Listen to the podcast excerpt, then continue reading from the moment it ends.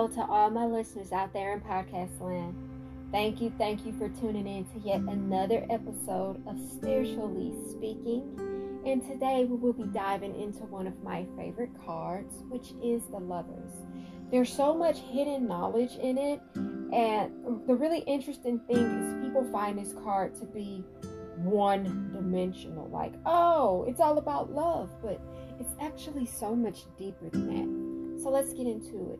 So, first and foremost, all of the imagery on this card is under the six. The six, that is a number of balance and harmony. Let the good times roll, things of that nature. That leads our attention to that big, bright, brilliant sun right there. It's yellow and glowing, and it is just like the most prominent thing at the top of that card. So, what does that mean? That means hope, illumination. If you feel like you've been in the dark about something, you see a sun come up that big. You know that it's about to shed some light, okay? If you feel like you've been in a dark, depressive state, okay, that sun is going to come out again and make you feel much better the situation is expected to turn around. Okay? And we go down to our angel here. Now, first of all, we see that this angel is cloaked in blue. That resonates with that throat chakra, okay? So, this angel can come in and impart us some truth, or he's going to reveal some truth right along with that sun. He's working with that sun, okay? So, he's going to cast some light on some shadows that could be floating around, okay? And it said that this is Raphael, the angel of air. Okay, so he's up there doing his thing, making things happen. Now, the lover's card, it does speak about love. It is about all of that good, powerful love stuff, okay? It talks about letting love be all. Whatever decision you're going to make, make sure you're moving in love, okay? It also talks about soulmates, that person that gets you, having a really strong bond with someone, someone that feels like they just balance you out. They are literally your other half, okay? And on the same token of balance, we see a man here and a woman here. So that is our masculine and our feminine attributes. This also talks about literally being in a position to make a decision okay? They are standing right there in what seems to be the Garden of Eden. So that lets us know here a very great decision is going to be made, a decision that is going to rock everything.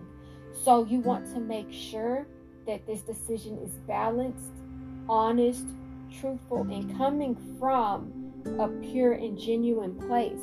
And if we look at our people here, man, they are so naked they are letting it all hang out. So, what does that tell us? To be absolutely transparent in whatever we're doing. If this is a relationship, it's time to strip down to our bears and just put everything out there on the table. Hey, this is the real me. I have nothing to hide.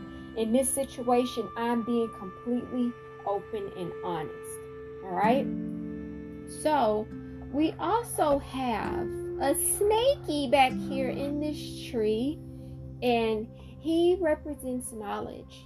So, imparting some kind of knowledge to us. And we see a tree that's over there behind our male, and those are 12 leaves.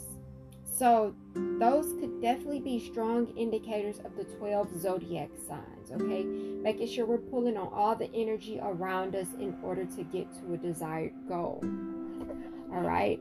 And we cannot hide the fact that this talks about physical and sexual matters, physical and sexual attraction.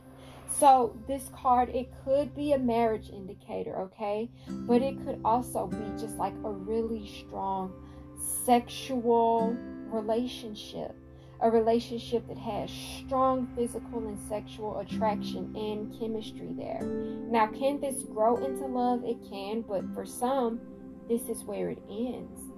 Um, the lovers also talks about a commitment to something, being there in the present, letting it all hang out, and standing in the sun and just letting everybody know this is where I want to be and this is where I'm going to spend my time.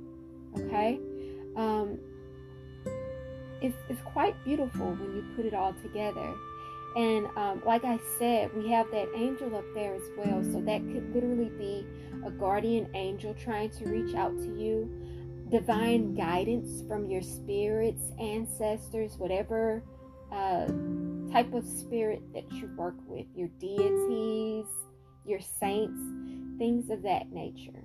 So that is the lover's card, guys. And I hope everything about this card makes a little bit more sense to you. And I hope it's helpful for you to know what's happening or what it's trying to say when it actually comes up. So, happy learning, you guys, and have a great day. Until next time.